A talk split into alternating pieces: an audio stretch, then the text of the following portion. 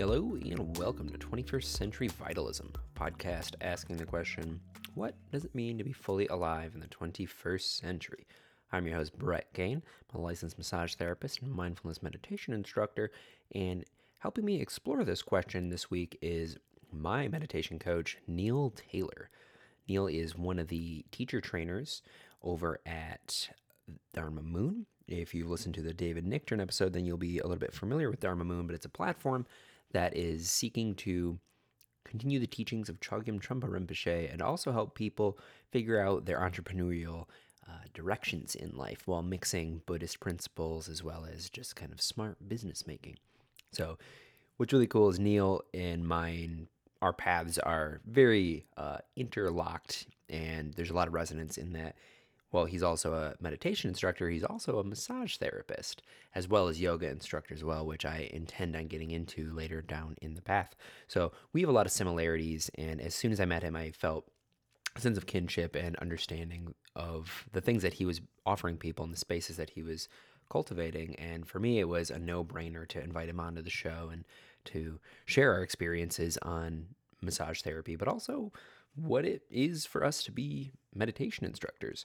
Uh, so, in this conversation, we talk a lot about the idea of generating awareness and cultivating attentiveness and how important that is for pretty much every aspect of life. And um, we talk about how all of our offerings actually interweave and how they're all really going for the same goal. Uh, we talk about uh, the nature of impermanence. We talk about a whole heap of things in that sphere. We do touch up on some Buddhist principles, and overall, I think it's a very usable and uh, user friendly conversation that really invites you into the world of work that cultivates awareness. So, I do have to say up front that there is some technical difficulty in this episode in that my remote recording service that I've been using this entire time has been giving me a lot of issues. Uh, there's been three out of the past five episodes have had some audio bugs that is completely out of my control, and I don't realize it until the episode's already recorded. We don't hear it while we're talking. And I've reached out to them, and it's the first time they've ever heard these kinds of issues. So they're trying to work on it. But in the meantime, I have switched over to a new service. So I'm really sorry. Uh, there's about 10 to 15 minutes of audio on Neil's end that gets kind of digitized and um, maybe a little difficult to hear. So I would just advocate for using it as a moment of meditation to really listen to the words that are coming through. I mean, you can definitely understand him and really just be present with what he's actually saying and go beyond just the the layer of quality and actually get the wisdom that's being shared because I think it's actually a really important part of the conversation and it hurts my heart that it was cut up in the way that it was and i tried to do my best to kind of fix it and smooth it out but yeah I, i've switched my audio service at this point just because i don't want to gamble and i want to make sure y'all have the best possible quality to really absorb the words of my guests because i really believe in every one of them and their platforms and uh, this week's guest is really no different. So i'm really sorry up front thank you so much for bearing um, bearing some patience while I work through this and try and figure out the best possible services to be using to streamline this experience. And we're all learning, we're all stumbling forward together. So thank you so much for your patience. I really appreciate you. If you hang out till the end, I really do make the show for you, which you'll know if you hang out till the end. I say it every week, and I've said it every week since I've started. Uh, I really, really appreciate any support that you're giving with your attention. It really is. Uh, a great benefit of my life to be doing this show and to be supported and to be seen and uh, to be able to slowly increase my vulnerability with all of you and just kind of bear my soul through this and help my guests bear their souls and uh, learn the, the art of hosting. And uh, I, I really am in it for the long haul. So thank you so much for being here at this iteration of the show. So if you want to support, if you want to help us grow this thing, head on over to Apple Podcast, give us a review. It really does help uh, rise through the algorithms. It helps me get more acclaimed guests. Not that I, I honestly think every guest I've had has been stellar. I, I, don't really know if that's the reason why I want reviews, but uh, it helps more people tune into the show and it helps spread the word of what we're doing here. So that's how you can help. You can subscribe over at YouTube, like us on Facebook, Instagram. All those things keep you plugged in on every new episode, every new update. I do have some really fun things go- coming up that are maybe going to change the format. And uh, I'm excited to roll that stuff out maybe in May, maybe early June. We'll see how that goes. Uh, all of Neil's info is down in the links below. Get, keep in touch with him. You can do the virtual mindfulness meditation training with him, or you can reach out to me uh, if you like my candor. Um, it's uh, 21st century vitalism at gmail.com. Uh, like I said, today's guest is awesome. I rely on him to guide me through any sticky points in my own practice, and I trust that you're going to get something really potent out of this conversation because it really is an important conversation. We really got to be putting awareness front and center, and uh, he helps me do that. So, uh, without further ado, please open your hearts, drink some tea, do some stretches, and welcome Neil Taylor.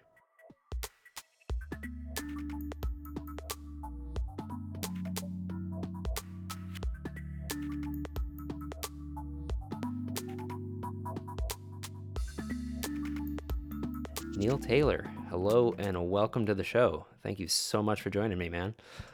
Brett, thank you for having me. It's my pleasure. Yeah, I've been looking forward to this one. I, I knew as soon as I like met you and worked with you, I was like, yeah, he's gonna be on the podcast. It's not a matter of if, but a matter of when. so I'm glad that we could set some time today. Uh, so, yeah, uh, for the folks who may not know of you, I met you through Dharma Moon's mindfulness meditation teacher training, and I would consider you my mm-hmm. coach, I guess. Mm-hmm. Um, I, I, maybe David's a teacher. You're also a teacher too. I don't, I don't know. I'm trying to figure out the roles with that.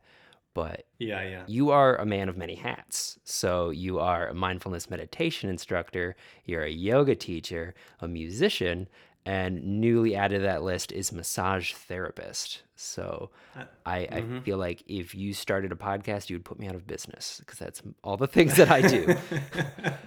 so I'm kind of curious what is the connective thread between all of these different practices for you? Hmm. That's a great question. Well, it's interesting because the music has taken a bit of a backseat um, lately, and I really just pick up my bass or sit down at the piano here and there just for fun.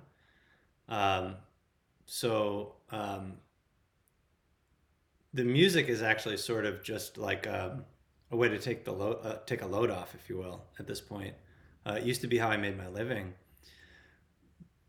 but with the with the body work, with the yoga, and with the meditation, I'd say that the the kind of common thread is awareness.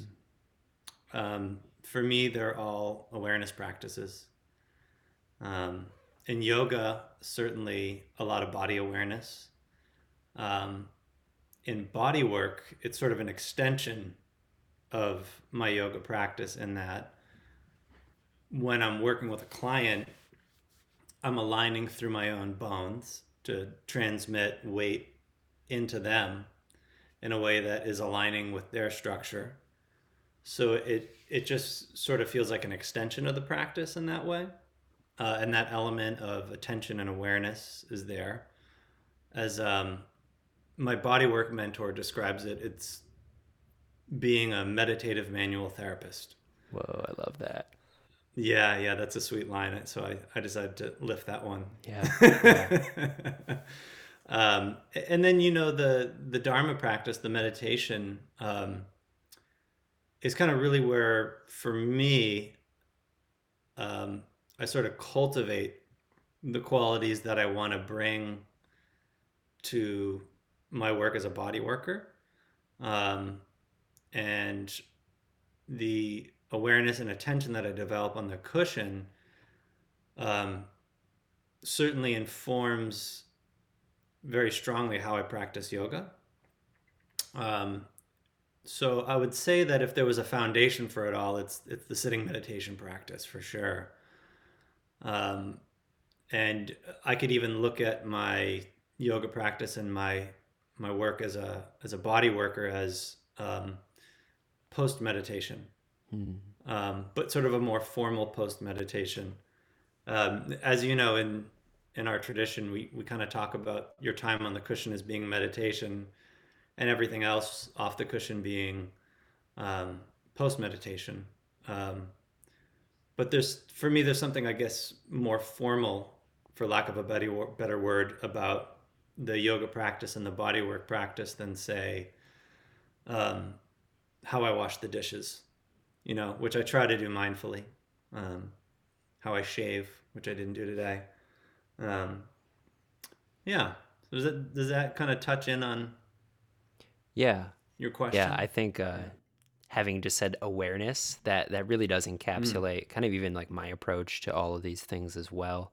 And it's interesting that you Mm. kind of have your meditative, your traditional meditative practice is kind of like your input, and then you have your output of the yoga and the body work. Mm. And for the folks who aren't really familiar with this world where we're saying things like awareness, what exactly do we mean when we say that like we're cultivating awareness? That might be a foreign concept to some people. Yeah, that's a great question. Um, and I think a lot of people in the beginning, um, whether they've just started a meditation practice or they haven't at all, um, there's often a conflation between attention and awareness. Um, so the best definition I've heard for attention, uh, which I'm going to sort of define first because I think they are sort of two sides of the same coin. Um, the best definition I ever heard of attention was the ability to place the mind on an object. So when we're doing our meditation practice, that object might be the breath. If someone's playing music, the object of attention might be the the notes they're playing or the or the rhythm. Um, and then awareness is sort of a more spacious knowing quality. Um, so, you know, like in the Satipatthana Sutta, Sutra, depending on if you want to use Pali or Sanskrit, the original sutras on mindfulness from the discourses of the Buddha. One of the things he said is, as you're breathing in, know that you're breathing in. As you're breathing out, know that you're breathing out. And I'm definitely paraphrasing quite a bit, but that's that's the general gist of it. And so for me, awareness is sort of this knowing quality, being aware of something. Like um, I'm attentive to the computer screen and the conversation that you and I are having, but in my awareness, like I know that a jeep just drove by, um, and I know that there's like a blue sky and it's not raining out. So um, to me, awareness and attention are worth differentiating. Um, and at the same time, attention makes us present enough that we recognize that awareness is actually already there. Um, the way David once put it is that attention is like the edge of awareness, um, or it's like the arrowhead of awareness. So it kind of has that very direct, precise, almost piercing quality. and kind of pierce through our discursive mind, um, our distraction, um, and kind of pierce through that and land us where we actually are. And then when we do that, um, awareness is actually already there. Oh, I love that. So, your philosophy with body work, would you say that you're training both awareness and attention, attentiveness within your clients, or does that specific modality kind of favor the cultivation of one over the other? Um, well, just to make sure I understand your question, um, when you say training, do you say within my clients or with my clients? Like training within your clients, like what you're offering, is it more the ability for them to develop attention or awareness? Yeah, so um, I I think they go hand in hand, um, and in the way that I've been taught, um, you kind of want a little bit of both because if all you have is attention, it's kind of like a tunnel vision Yeah. type of thing, um, where you're so locked into something that you know you don't notice that a jeep just drove by, right? Um, you don't notice that there's like a beautiful blue sky, and there's there's a lot that we could miss out on in life if we don't have that element of awareness. Um, so when I work with people one on one, whether it's um, you know in body work uh, or in yoga or in meditation, um, I wouldn't say I choose between the two, but um, I use them both sort of as um, again two sides of the same coin. Yeah. Well, it also seems like, as, as you were saying, there's kind of the downside of it. If you're too attentive, then you become hyper fixated to a point where you kind of become locked down and just like the hyper fixation. But then if you're Mm-hmm. have too much awareness without the attentiveness, then everything is just open space. And then I could see that being really hard to actually kind of enact or manifest the things that you're trying to do in life. Mm-hmm. Yeah, yeah, very well put. I, I agree completely. So, how did you find your way to this path? How did you find your way to cultivating awareness and working with the mind? What was what were some of the first steps when you were like, "Oh, there's something to actually be learned here"? Mm. Yeah, I mean, I guess I have to kind of go back to the first person who introduced me to meditation. Um, was actually an acupuncturist um, that I went to see, and it turned out that uh, he had studied for years as a Zen Buddhist priest, um, and this was a little over 20 years ago when I was in high school. Um, and so he just introduced all of his clients to meditation, it seemed, as far as I know, um, from the way he talked about it. So that was sort of my first um, introduction to it. And then, sort of still within the Zen world, um, right after high school, when I was 18, I went on a retreat with Thich Nhat Hanh. Whoa. Yeah, and uh, and I didn't really, admittedly, know who the dude was. um, I, I had like a one of my close friends was going, and I was like, "This sounds really cool. I think I'm gonna go too." And then a third friend of ours was like, "Well, what am I gonna do this summer? I'm gonna go with you guys." Um, and so we all went, and it was kind of a life changing and profound experience Yeah. Yeah.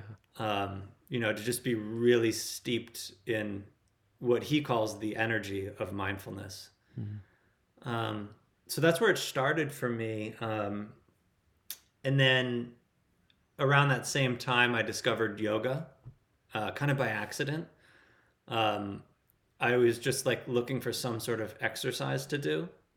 Um, and I tried to practice, and um, it sort of became pretty apparent when I was in Shavasana for the first time that I wasn't just, you know, exercising. There was there was a whole lot more to it.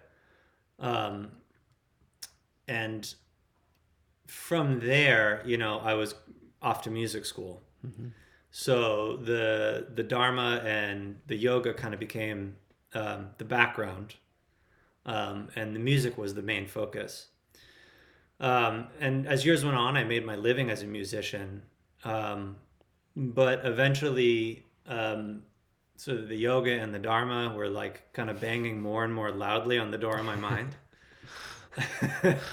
you know, I, I sort of like some seeds had been planted and they were coming to fruition. Um, and so I just felt more and more drawn to it. Um, so it's hard to pinpoint a specific moment um, but certainly there was people that I came across that um, had a big influence on me. Like the first person who taught me to sit, Thich Nhat Hanh, um, different yoga teachers I worked with, and then um, as I started to teach yoga, I met David Nichtern, um, and that really reignited my meditation practice in a big way. Um, and I haven't really looked back since. Yeah. So, do you still do you sit pretty much every day? Oh yeah, Yeah. Yeah. What's your practice Yeah. uh, look like, like time wise? Not that that's the biggest thing, Mm-hmm. but Yeah, it's typically I sit for an hour. Um, if there's a day where I just have to be up really, really early, um, it might be 30 minutes or 45 minutes. Um, sometimes I'll miss a day like anyone else. Uh, sometimes I'll sit twice in a day. Uh, and I think it's um, important to go on retreat um, if you're kind of serious about the the path and the practice um, because there's something about just having that parenthesis in your year or uh, maybe more than one parenthesis in your year where you're just completely steeped in practice there's no emails you have to write there's no um, you don't have to go to work. You don't have to, you know, mail a letter or do anything like that. It's just um, pure practice. You can go a little bit deeper. There's a little bit of um, attentional momentum that you might develop. Um, just like as sometimes if you spend a little more time on the cushion, um, you might go a little bit deeper into your practice. It's like that, but on a on a bigger level, so to speak. Yeah. I notice within my practice, it definitely feels like there's certain gates that you end up passing through the longer you sit. Like if you're not really used to longer sits, like the first 20 minutes could just be agonizing. But after like after an hour and 20 minutes, then you have just a completely different open space that you're actually in. Hmm. And it's like the the depth and the way that that unfolds is really fascinating to me. And yeah, I could see how going into retreat and kind of getting I could see there being maybe like a sense of whiplash. Like the first day is that first 20 minutes where you're like, oh, what have I done? And you're just constantly in your storylines and the momentum of your, uh, just your thought patterns. Is that kind of how that will play out? Yeah, yeah, that's a really good way of putting it, whiplash. Um, because there is the momentum of our life and the culture we live in, and then retreat is sort of it, it almost feels like a full stop. But um, kind of like whiplash, um, sometimes the effects of it aren't felt right away. Um, so w- what I've noticed is it's sort of more like the third or fourth day of retreat is like where you could sort of start to really feel it. Yeah. Because the first day or two, you're just sort of settling in, getting oriented, um, you know, figuring out where like the cafeteria is, and you know, going going for walks to get the lay of the land, and getting to know the teacher if you don't know them already, and then yeah, it's like then when you've really sort of settled in, that's when I notice there's that sort of hump Yeah. on the third or fourth day. Yeah. So I wanted to go back a little bit because this is something I've mm-hmm. heard a lot of people talk about. When you said with Thich Nhat Hanh, you were immersed mm-hmm. in the energy of mindfulness. And I, I feel mm-hmm. like I've heard David talk about this with like Trungpa Rinpoche and that like everything he did steeped with mindfulness. You know, every movement just had so much grace and fluidity to it. How would you explain that energy if anybody has never experienced that? Hmm. I mean, f- my first thought is that I don't know if it can be explained in words. Um, I think you just explained it really well, um, referencing what David has said about Trungpa Rinpoche. But um, I, I guess what it, what I would describe it as is um, sometimes when you're around a person like that who has had a lifetime of practice, you get the sense that they don't check out as much, if at all. Um, you know, like you and I and, and most people, if we sit down to meditate, we'll notice that we get distracted quite a bit. Um, and that if we look at our daily lives, we probably notice that we're in and out. You know, we're, we're lost in thought and then we're, we're back in the moment.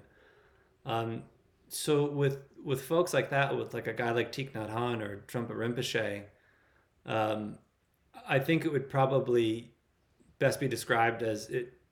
And I never met Trungpa Rinpoche. Uh, he passed away when I was four.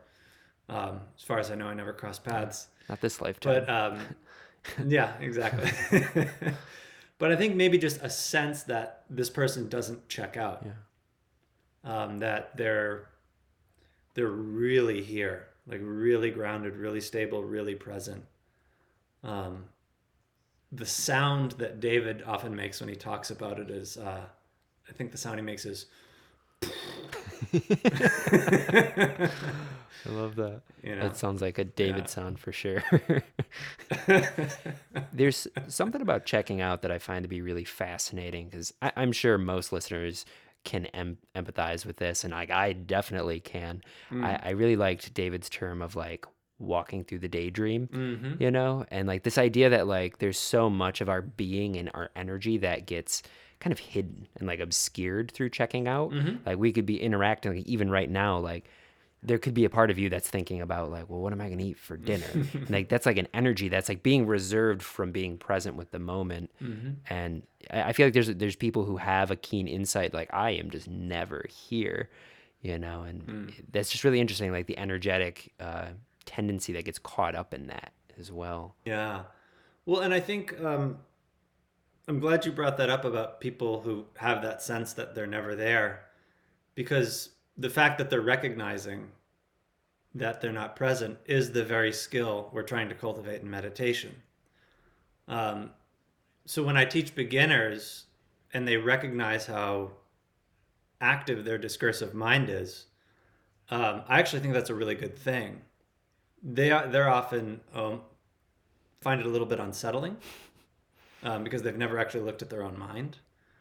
Um, and I think it's often the case that people who sit for the very first time and seem to have the impression that their intent, uh, their attention is perfectly stable, are in for a rude awakening if they keep practicing. Yeah. Yeah. So I think if someone notices how distracted they are right at the beginning, um, they might actually have like a talent for meditation Yeah. rather than being um, not good at it if that's their perception of it. That's what's really interesting is that's most people's takeaway. That's something I, I've taught a few people now at this point, and I've had a few students who they were like, I thought the entire time. I'm like, well, that's kind of like the point of like the container of meditation is it gives you a start and end point to where you can kind of assess. Where it's like it's the first time you may have had that moment of like looking back and oh, my mind was super busy for that stretch of time. You know, but a lot of people take that as like a loss mm. when really it's like the art of coming back. You know, it's like the more times you fail, it's actually the success, you know? Yeah. No, I couldn't agree more. The analogy I often give to people is like weightlifting. Mm-hmm. Like if you, if you go to the gym and you do one bicep curl, right?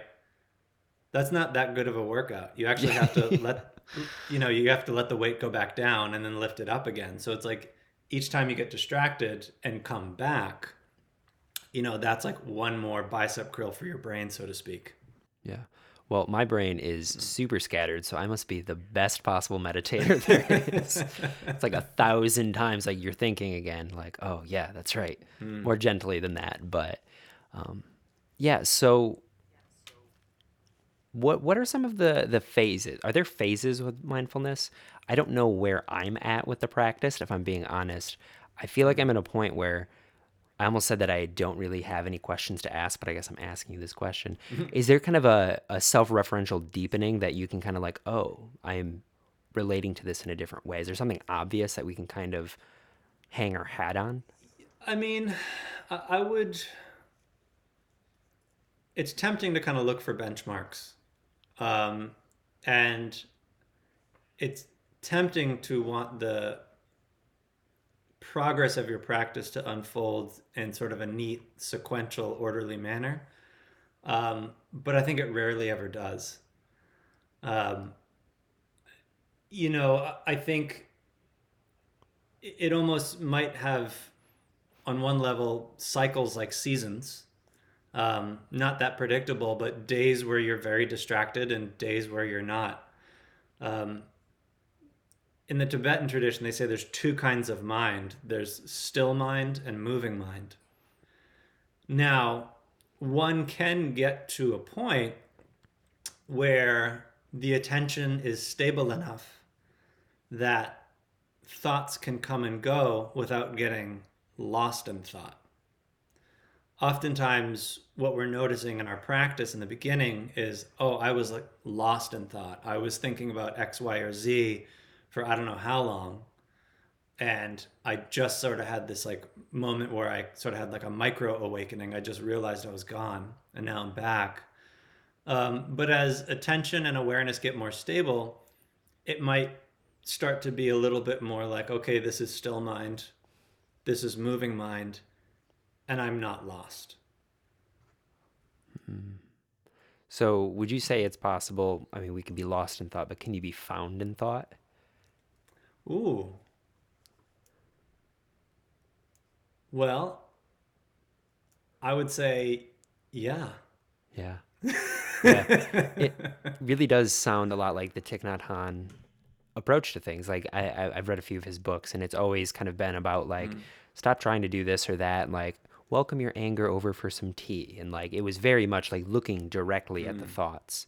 And I think that that's something that a Mm. Lot of people who start to meditate kind of uh, have like a misidentification with is that they think it's a practice to suppress thoughts and that's Mm. Right. like really not what's happening there, there are some practices could you speak to those practices and maybe how they could be beneficial in a way Um, so you know, in the Theravadan tradition, which I haven't done a lot of practice in, there's something called jhana states, um, which basically involve reaching such a high level of concentration, like very, very single pointed, um, that certain elements of experience completely fall away.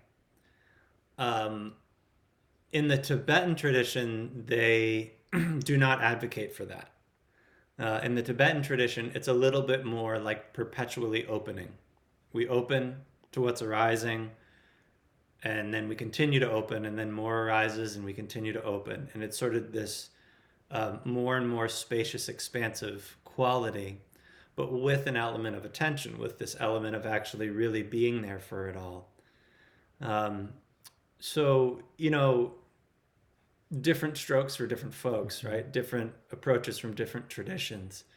Um, but I think um, because thought is the hardest aspect of experience to not get lost in, um, there's a huge benefit in the approach that we advocate for in the beginning, which is to just label your thought as thinking and come back to the breath because you the mind kind of perceives through contrast right? Like i was lost now i'm awake again.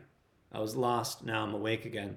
So you start to get a feeling for what it's like when you're you know more wakeful when you're more present. And as you get a little bit better at distinguishing that you might be able to bring that wakefulness that present quality to whatever is arising in experience whether it's physical sensations like breathing whether it's uh, other body sensations, whether it's feelings, emotions, or even thoughts. Hmm. it kind of seems like a, a little bit more of a subtle and nuanced approach. And I, I i'm not hmm. like using this as a means to talk down of other practices but this really does to me speak to like mm-hmm. the western mind. Like this seems like the perfect salve for the hyperactivity that we kind of find ourselves in. And hmm. I, I i really like trungpa rinpoche's uh, phrase of spiritual materialism and I, I feel like it is really easy and sticky for some practices to be used in that way to where like I, I'm gonna reach the third formless jhana and then just like, okay, but your bills aren't getting paid. you know, and like your girlfriend's mad at you now and like your dog hasn't eaten and I almost feel like mindfulness is like it just cuts through all of that. I don't know if that's Yeah, and you know, and I think um, I, I don't want to comment too much on other traditions, only because um, I I think there's a lot to be learned there. Um, you know, in our culture that you mentioned, that's a very distracted culture. Um, from what very very little I understand about neuroscience, um, for example, when there's something when someone has like ADD, for example, there's a part of the brain called the ACC, the anterior cingulate cortex, I believe, and it kind of goes offline when someone's experiencing that. Um, and from what I understand, like a concentration practice really helps to strengthen that part of the brain. So I really think it is, you know, not to repeat myself too much, but just different strokes for different folks. Um, and you know, th- there's just a lot to be offered. And in a way, I feel like all these different traditions, whether it's Tibetan Buddhism, Zen, or Theravadan Buddhism, it's all the same lineage to me. It all it all goes back to the Buddha. yeah. Um, you know, I so love that.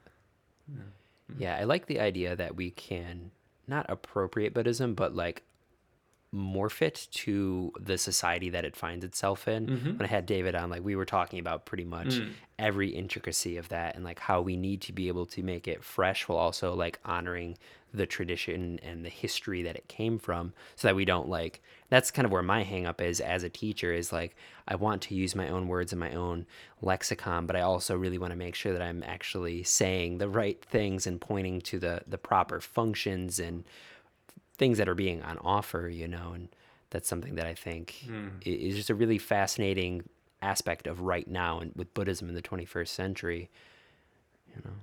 Yeah. Yeah, I agree. And it's it's very exciting because um you know, when Buddhism made its way out of India to China, it you know, it mixed with that culture and became Chan Buddhism and made its way to Japan and mixed with Shinto and became Zen Buddhism and uh, made its way to Tibet and you know um, mixed with their culture and um, that's where the Vajrayana came from. Um, and obviously it's, it's gone to other places as well but as it comes to the west i think what it's mixing with um, is you know on one end science western science. And that to me is really exciting because i think um, there's a lot that the scientific community can learn from these wisdom traditions. And there's a lot that the wisdom traditions can learn from science. And they can um, perhaps in a way keep each other in check from becoming dogmatic. Um, and so I I feel that we're in the very early stages of that right now. Uh, and you know we still don't know a whole lot about the brain. Um, and i don't want to conflate mind with brain too much. Um, but yeah, it is a very exciting possibility to to ask what Buddhism in the West is going to look like in 200 years, 300 years, because it's still kind of like a little bit of a seedling. So you didn't want to conflate mind with brain, but isn't the brain the thing that generates the mind?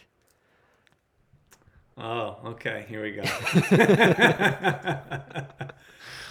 All right. So here's the debate, right? The scientific materialism view is that consciousness arises from matter, which is essentially what you were just saying. This hasn't actually been proven. Um, it's a deeply held assumption or intuition, but not all assumptions and intuitions prove to be true. Um, it's just very, very deeply held, um, yet still unproven. The view from certain sects of Eastern mysticism is sort of the opposite that matter arises from consciousness which um, can almost be a sort of a somewhat jarring thing to try to wrap your head around. Um, that also hasn't been proven. Um, so, the most accurate and honest answer anyone can give to that question, I think, unless they've reached an incredibly high level of realization, um, I think the, the best accurate, most honest answer someone can give to that question is I don't know. Okay, you passed the test. Cool. Like, okay, does he got the answers? I don't know. This could end the whole thing right here. Um, I think it's really interesting when you, if we're just looking at mine, I mean, let's try and create some variables and some distinctions within the human experience. When you put the human experience through any sort of real torque, mm-hmm. so you either, I mean, I think the things that generate the most torque, like strong dose of a psychedelic mm-hmm. substance, dying, mm. um, like childbirth, these things almost you all you always hear these like reports of people who end up coming back and they're like, oh no, consciousness is 1st mm-hmm. you know, at least, and whether or not that's something that's just the brain's interpretation of an experience that it can't really fathom, like the the limits of understanding. Um, or whether or not that's like the real thing. Like, I wonder if we can actually ever get to a point where we can prove this. Like, the thing that's doing the proving is the thing that's trying to be understood. Like, the eye can't see itself. That's like Alan Watts 101, you know? Yeah, yeah, yeah. A knife can't cut itself. Right. Yeah. Right. Yeah. Yeah, so it's just really interesting that there's still a lot of similarities in the people who've done the most work, you know, the people who have been actually sitting in mountains for 80 years meditating, like they hold this view and it it's like I don't know, like can our instruments really match the experience of like giving your entire life energy to this singular pursuit, you know? I'd like to hope maybe. I mean, Shinzen Young thinks so. Um, Yeah. I, I read uh, the Science of Enlightenment on your request, and Yeah. Yeah. I really enjoyed it. I, I really thought the first half was very useful, and the second half got really uh, nebulous. like after Yes, that's a good way to describe after it. he started bringing in the nuances of impermanence and um, what was the thing like the uh, the power of gone and all that. That's when I was like, I don't know if I have the experience to align to his words, but Yeah. it did show me that impermanence is not, and this I think your words, it's not like the nihilistic. Okay, one day you're you're dead and you everything's gone and it's just over, you know. And Hmm. yeah, do you think you could touch up on that for the folks who? I think a lot of people they look at Buddhism and they're like, oh yeah, suffering's a thing and impermanence, everybody dies. That's kind of like the the the the back of the book, you know, without diving in. Mm, mm, yeah. Well, um, yeah, I'll definitely touch on that, but I also wanted to kind of link that to something you said earlier about um, trying to present the practice in your own words and in the own context, in the context that you're living in, while still honoring the tradition. And I think that's kind of what you pointed out about Shinzen Young. It's like he studied as a monk, he meditated for thousands of hours.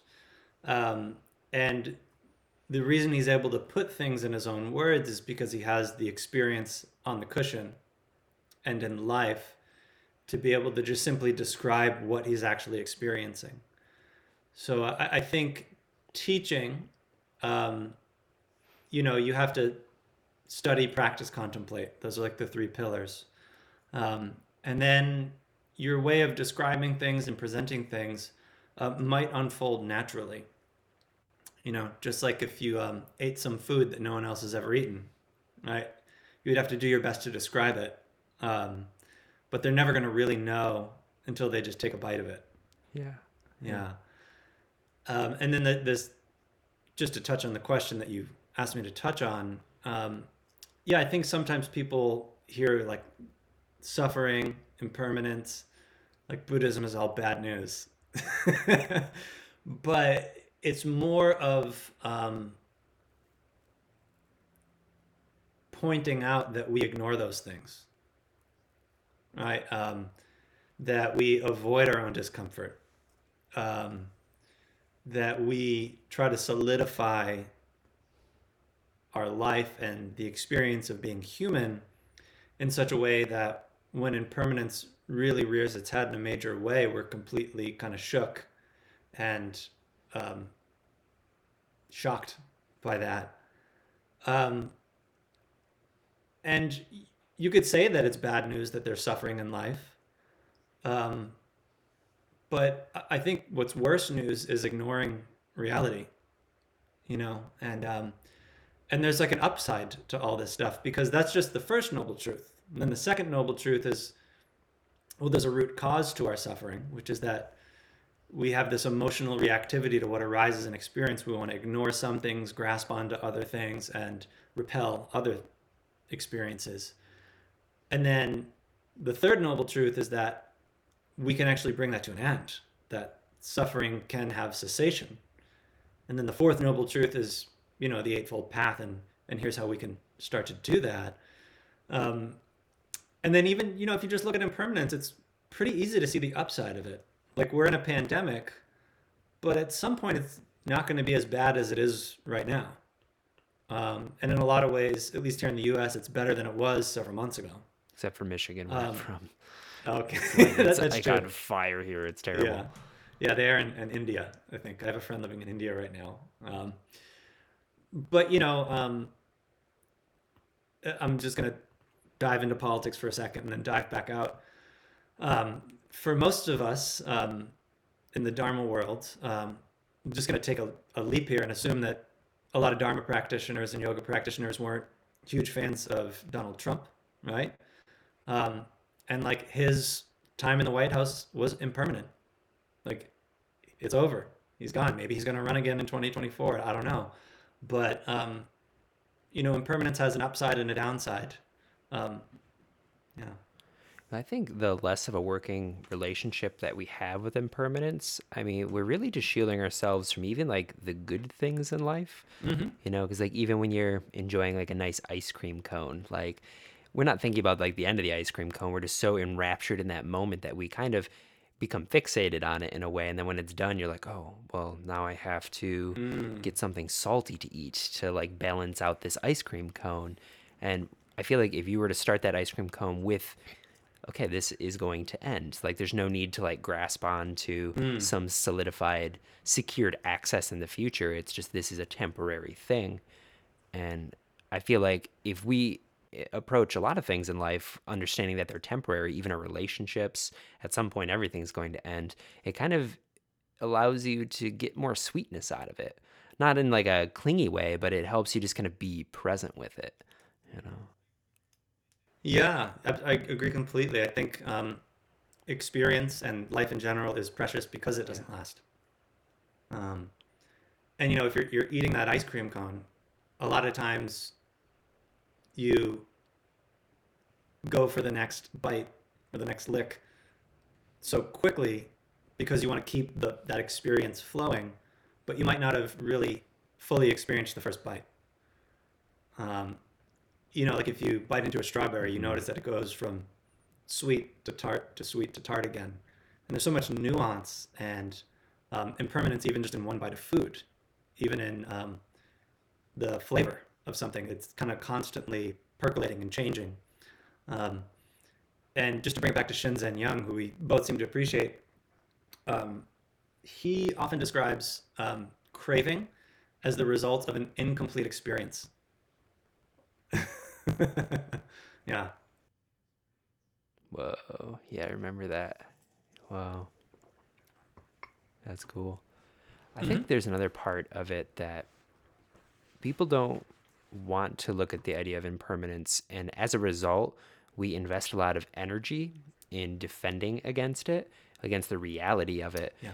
And it, a lot of times we structure our entire life narrative as if there is going to be no end. You know, we want to secure this like safe, indefinite future. And like you were saying, like we're not having the action steps to be able to like handle those kind of sometimes dramatic endings with any sense of like grace. Like that was um are you familiar with stoicism at all? Uh, very little. Very little.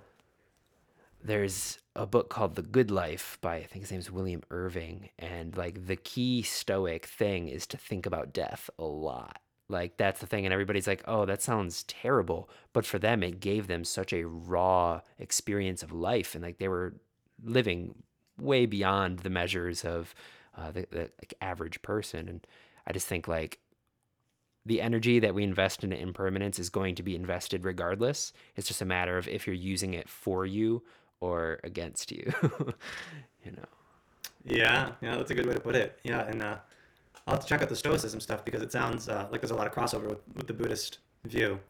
Uh, and that's the wonderful thing about wisdom is that it's not, you know, you can't copyright wisdom. It's uh, it's just there to be discovered. Except for this podcast it is totally copyrighted. Don't ever quote from it. This is it. I own it. I'm just kidding. but that that was kind of one of the reasons why I, I sidestepped into Stoicism. And as I did, it was a couple years ago. But if you read uh, Marcus Aurelius's Meditations, it goes like hand in hand. It's very like fundamental, just like he, being a human being, and that seems to be like what wisdom is addressing, right? It's just how to be the most human that you can be. And Yeah, I I mean, I think wisdom is similar to awareness in the sense that it's sort of there. Um, but I think wisdom also ripens over time, um, at least on the level of relativity. Um, you know, and I, I don't know if this path of Stoicism emphasizes this, but um, in Buddhism, it's really like two things: it's like wisdom and compassion. Um, and to me, those those things go hand in hand, and um, and it, it's also like, you know, you only have to cultivate two things. right, yeah, that makes it startlingly easy. um, or simple, not easy. It's anything but easy. Yeah, well said. Yeah. Do you think we in America, like at a societal level, do you think we value wisdom? Um, I think some of us do, some of us don't. Um, at a societal level, Yeah. I mean, it's interesting because um, I'm going to dive back into politics again. Here I go. Um, you know, Joe Biden was not my first choice. Not my third. Yeah, he wasn't my third either. Um, but I feel like there's a lot of wisdom coming through with him. Um, and he's governing in a way that I really didn't expect. Um, and, you know, I think those of us who are on the younger side, um, we want the pace of change to happen faster than it usually does. Um, and I think someone like Joe Biden might recognize that the pace of change um, doesn't always happen as quickly as we want it to, and that there's um, a lot more nuance to it. Um, and so I, I don't know if we value it as a culture, but we certainly elected a really old dude. So maybe we do. Yeah. Yeah. I mean, that's typically what I feel like we associate with wisdom is age. Mhm. But at the same time, he's not much older than the prior president. Right. And I don't think like like wisdom is something that is grows in time, but there's definitely like paths that people could take where like they find all the creative ways to block out the wisdom. and I'm not really sure how that happens. Well, I, I, I would venture to say that a lot of it is conditioning. Um, you know, I, I think Donald Trump probably grew up um, in a household that was sick, even if they had a lot of money.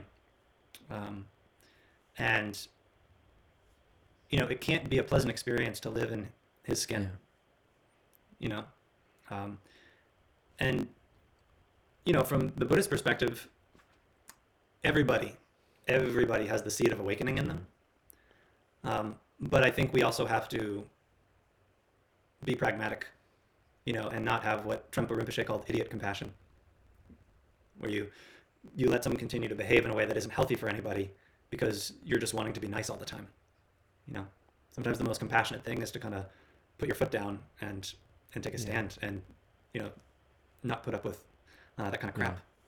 So, in, in your idea, if all we really have to do is cultivate wisdom and compassion, and I think people get kind of a sense for the presence of wisdom, I don't know if we really have like a lot of cultural narrative on like what compassion looks like. I know that a lot of there was kind of the narrative during the pandemic, like the essential workers are like the heroes and these compassionate figures, but like they were like kind of forced to do everything they were doing. how, how how do we how do we cultivate compassion if, if we feel like we don't have like a native on board direction in it or compass towards it? Yeah, you know, I, I think it starts with the first noble truth, um, with being willing to turn and face your own suffering, and to be able to experience it um, with a little bit of curiosity, um, and try to develop an understanding of what it really is. Um, because then when you see someone else suffering, you say, ah, I, I know what that is. Um, I've been there. Um, and you start to see yourself in other people. Um, so I think you know it's like going from the Hinayana, working with yourself, and in a way the Mahayana is just a very natural progression to you know working with others and having that be the basis of your practice.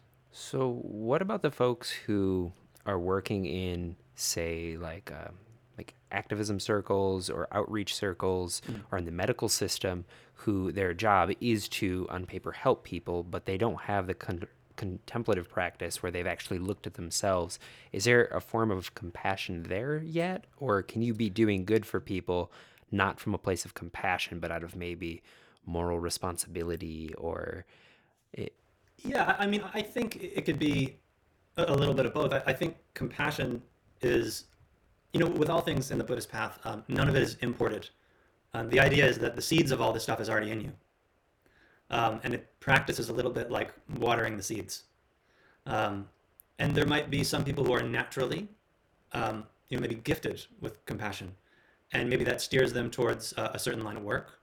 Um, and, you know, I don't think you necessarily have to meditate an hour a day to be a compassionate person. Um, I think there's going to be different paths for different people. Um, and it's a good question to ask whether or not moral responsibility or the feeling of moral responsibility uh, can be divorced from compassion. Um, there's certainly possibly cultural and societal pressure to be a moral person. There's a structure to the culture we live in. Um, but I don't know that you can separate it completely from compassion. I think on some level, uh, they can both come from the same place. Wow. So, for you on your own path, do Mm. you feel that learning body work is a form of cultivating compassion? Yeah, I do. Um, I think it's where compassion can turn into action. Um, you know, it's like we resonate with someone, we understand what they're suffering with. Um, and I think if we approach a client, you know, we, we have to have boundaries, of course. Um, but if we don't, you know, recognize that, okay, this person is suffering, uh, and out of compassion, I'm going to act, um, you know, for me, that won't really work. Um, that's just not how I'm wired. Um, and, and I do think people get into the field of body work um, because they want to help people. You know, I, don't. I don't know that there's any other reason to do it. Hmm. What about you? I, I think it is. Yeah. Um, I mean, I've been interested in Dharma for a while now, not in like a way where I was engaging with it. I was reading books and Mm-hmm. um, it was really like getting well read on trauma work that actually gave me a potential like channel to start Mm. using the cultivated compassion and awareness that I was getting from my reading and my practice. And yeah, it just led me really neatly into body work. Yeah. It was either I go get like a doctorate to go be a therapist, or I could side skirt all that and work with people's bodies Mm. for nine months, you know.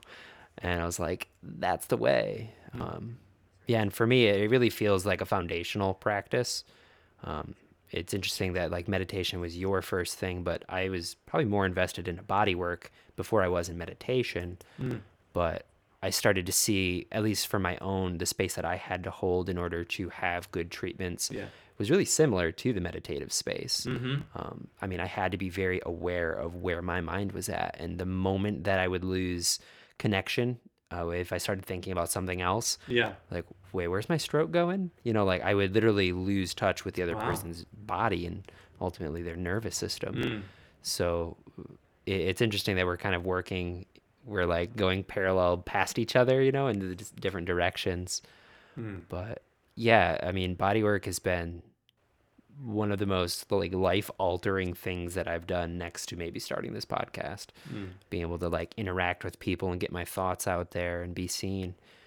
But yeah, it's it's an incredibly powerful powerful thing and there's nothing like it when you have somebody come in who has say like a neurological disorder and they're constantly convulsing or twitching and you're able to slow everything down for them. Like the feeling of connection that comes with that when they like see you and it's it's not like a self-validating like oh I'm this good guy but it's like I was able to take my cultivated practice and apply it skillfully and to me that supercharged something in me that I think every body worker should probably be feeling though I'm sure there are some that don't Yeah. Well, and I think that if um, you know, in any line of work, someone can get jaded and lose touch with that. But I, for me, hmm caring about other people is a pretty good north star. Yeah, and, and that yeah could lead to one's approach to bodywork changing completely and going in a different direction. Um, but yeah, I think it's good to have some sort of principle like that that can be a guiding force in life. So, how's your practice developed? Uh, I know that you you got licensed uh, bodywork practice. That is, uh, I think it Oh, was uh, last year. You said, Mm-hmm. yeah, Yeah. How, how have things been with that? Uh, pretty good considering um, that I started my practice during an era of pandemic, social distancing, and economic collapse. yeah, yeah, so um, you know, I work a few days a week at uh, a massage clinic that somebody else owns. Uh, I work a few days a week at my own private practice, um, and then I see private yoga students, private meditation students, uh, and I teach some public yoga classes, and then I'm in some teacher trainings. So as you mentioned, I'm sort of like a multi hyphenated individual. Um, so at some point, my work will shift out of the um, massage clinic and more into my own practice as that starts to grow, which it is, which is really nice to see. Um, and at some point, sort of these different streams, um, like yoga and meditation and body work, I think will start to merge. Um, I do at some point want to start practicing yoga therapy. Mm. Um, and I'm not in a huge rush to do it because I don't think you can, as someone smarter than me once put it, rush the unrushable. Mm-hmm. Um, Yeah. But that's um, that's a direction I see myself heading in. Yeah. Yeah. Do you think there's a creative way to mix the mindfulness with massage? Have you thought about how these worlds can kind of collide? Yeah, I have thought about it a little bit, and I think um, I think there's definitely creative ways that they can be mixed, and um, and that could get you know solidified or, or codified into some sort of a method um, where it's at the forefront. Um, but it can also be operating in the background, as you and I were just talking about, that you're actually bringing a meditative awareness to the work you're doing um, so that it's a post meditation practice. It's- It's an extension of the practice. Um, where these things intersect more directly um, is an interesting question to continue contemplating, for sure. Yeah. Yeah. Yeah, I was thinking about how I could mix the modalities of like having a meditation student get a massage and then maybe guide them through not like necessarily like a guided meditation, Mhm. but kind of like have them place their attention into like have them be meditating while they're receiving the massage and to like really really feel the sensations and Mm. help kind of increase the sense of awareness of where their body is at. I could see that being pretty powerful. Yeah, absolutely. Um, because it's one thing for the therapist therapist to be training in awareness. Um, it's another thing if the the client is as well. And then in that sense, they're a lot more invested in their own healing. Um, and that could be very empowering for them. Um, and I think a lot of folks don't really recognize um, the power of awareness and how helpful it can be in one's own body. Um, a lot of our tension is habitually held. You know, um, people who lift their shoulders a lot because they're stressed and they don't even know that they're, you know, engaging their upper trapezius. And it's like, as you become more aware of your body, you might start to let certain places relax that you didn't even know you were clenching. Um, and so, yeah, awareness is the game changer, in my view.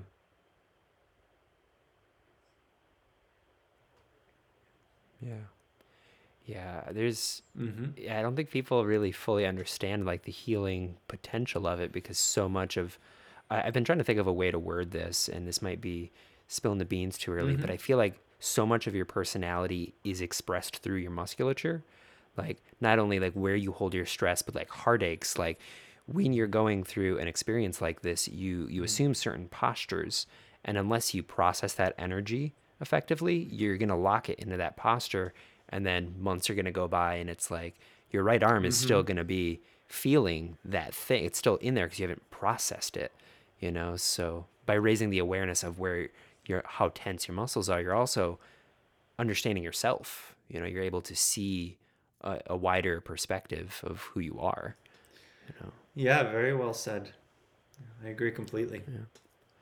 yeah, I just it, it is kind of hard because at least I'm finding in my practice in West Michigan, which is fairly conservative, and I don't think there's a lot of opportunities for an expanded view of this kind of thing. Um, Mm. people's view of massage therapy is literally go in, get this relaxing massage, or like treat a medical thing. But like to have them become engaged, I think is really the next step, and I think so much de- it's a completely different practice when they're also engaged with the process and that's what i think i really like about your platform is you're you're doing the yoga. So not only are you doing the massage but if you also bring yoga to them and then you're teaching them to feel into these centers that you've kind of given attention to you're mm. creating there's all these neurological pathways for people to access their own inner truth of who they are you know and it that's my biggest thing is like let's equip you with the tools to not have to see me anymore. Everyone likes a massage but how about we don't need the massage you know Yeah, yeah. I, I think it's um, that's a really skillful way to look at it because I, I do think there's unfortunately some therapists out there who um, are so focused on client retention um, that helping the person solve the issue is, you know, secondary. Mm-hmm. Um, and you know, you should try to massage your way out of a job, so to speak. Yeah. Um, and in that. and in doing so, you develop a certain amount of credibility because people start saying, "I went to see Brett, and I was having this issue with my shoulder, and now I'm not having that issue anymore. You're having something going on with your back. You should go see him. He really helped me." yeah. Um, and so I think um, being honest and um, unattached um, can be really good business principles too. it's that's definitely the thing that I've thought of when I first got licensed was that I don't want a business that re- relies on repeat customers. I would much rather have like success stories that I could then like get my reputation up that way. Um, Mm. what was I just gonna say? It's right there. It happens every now and again. Yeah. Well, if it, if it's good, it'll come back. Yeah, apparently it wasn't that good then, I guess. Well, it might come back after the recording. You never know. Yeah, as soon as we hit stop, it's going to be right there. Oh my God, it was right there. Oh my goodness. Well, can't clamp down too much. We are at uh, 58 minutes, so Okay. um, I want to leave you some time to talk about where people can find you. I don't know where you're operating from. I've Mm-hmm. known you for a bit now, but I don't know where you're at. Um, yeah, how could people kind of plug into your platform? Yeah, so uh, I'm operating in the greater Boston area, a little outside of Boston. Um, NeilTaylorYoga.com um, has my yoga offerings, and it links to my bodywork website, um, which I've chosen to keep separate for now just to make booking a little easier. Uh, and they can also check me out at NeilTaylorBodywork.com. So NeilTaylorYoga.com, NeilTaylorBodywork.com. And then I also work with David Nichtern at Dharma Moon, um, teaching meditation and um, and working with him in the teacher trainings and other workshops. So um, you can find me over there as well. And uh, yeah, and then you can find me on this podcast, which has been such a pleasure. So thanks for having me. Yeah, of course. And you do virtual meditation, right? Yeah, yeah, I do uh, meditation over Zoom, um, working one on one and stuff like that. Wonderful. Awesome. Well, Neil, this has been a pleasure. It's been really good to see you again. Uh, it's been too long. I will definitely be booking another session with you very soon here. So, yeah. Yeah. All right. Sounds sounds great, Brett. Well, it's been a pleasure. Thanks so much for having me. Of course. Be well. You too.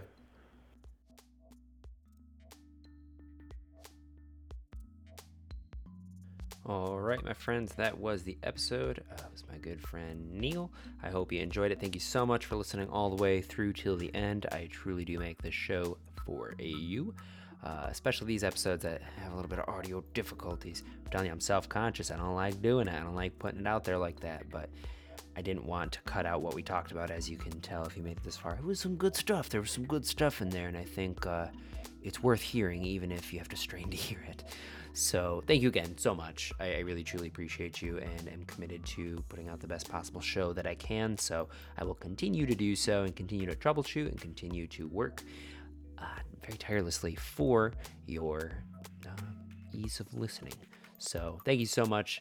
Uh, head on over to Apple Podcasts. Give us a, give that review. I wouldn't say it unless it really truly helped. Uh, you can like us over on Facebook, Instagram, subscribe over on YouTube if you want to stay in touch with the platform. We got a lot of fun guests coming up that uh, they're gonna blow your socks away because they blew my socks away. I don't know where my socks are.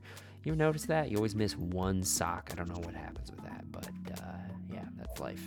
So, all right, have a great week, y'all. See you soon.